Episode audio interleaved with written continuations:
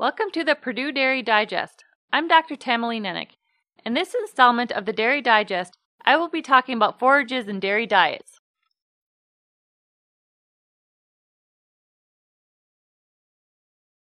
This past year has been a challenging year for feeding livestock in many parts of Indiana.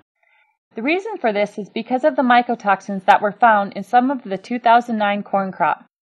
So what are mycotoxins? Mycotoxins are poisonous substances that are produced by molds.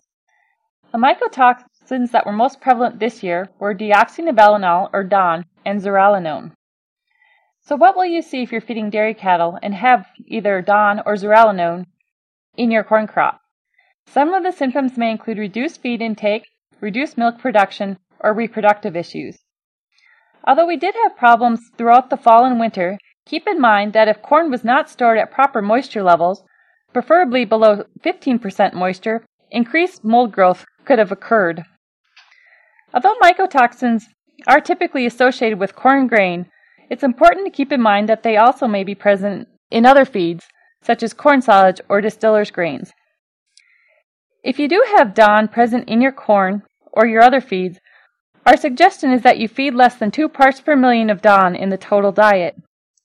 If you do have feeds with DON or zearalenone, it is important to either dilute them, or the other option is to, to include binder products in your rations.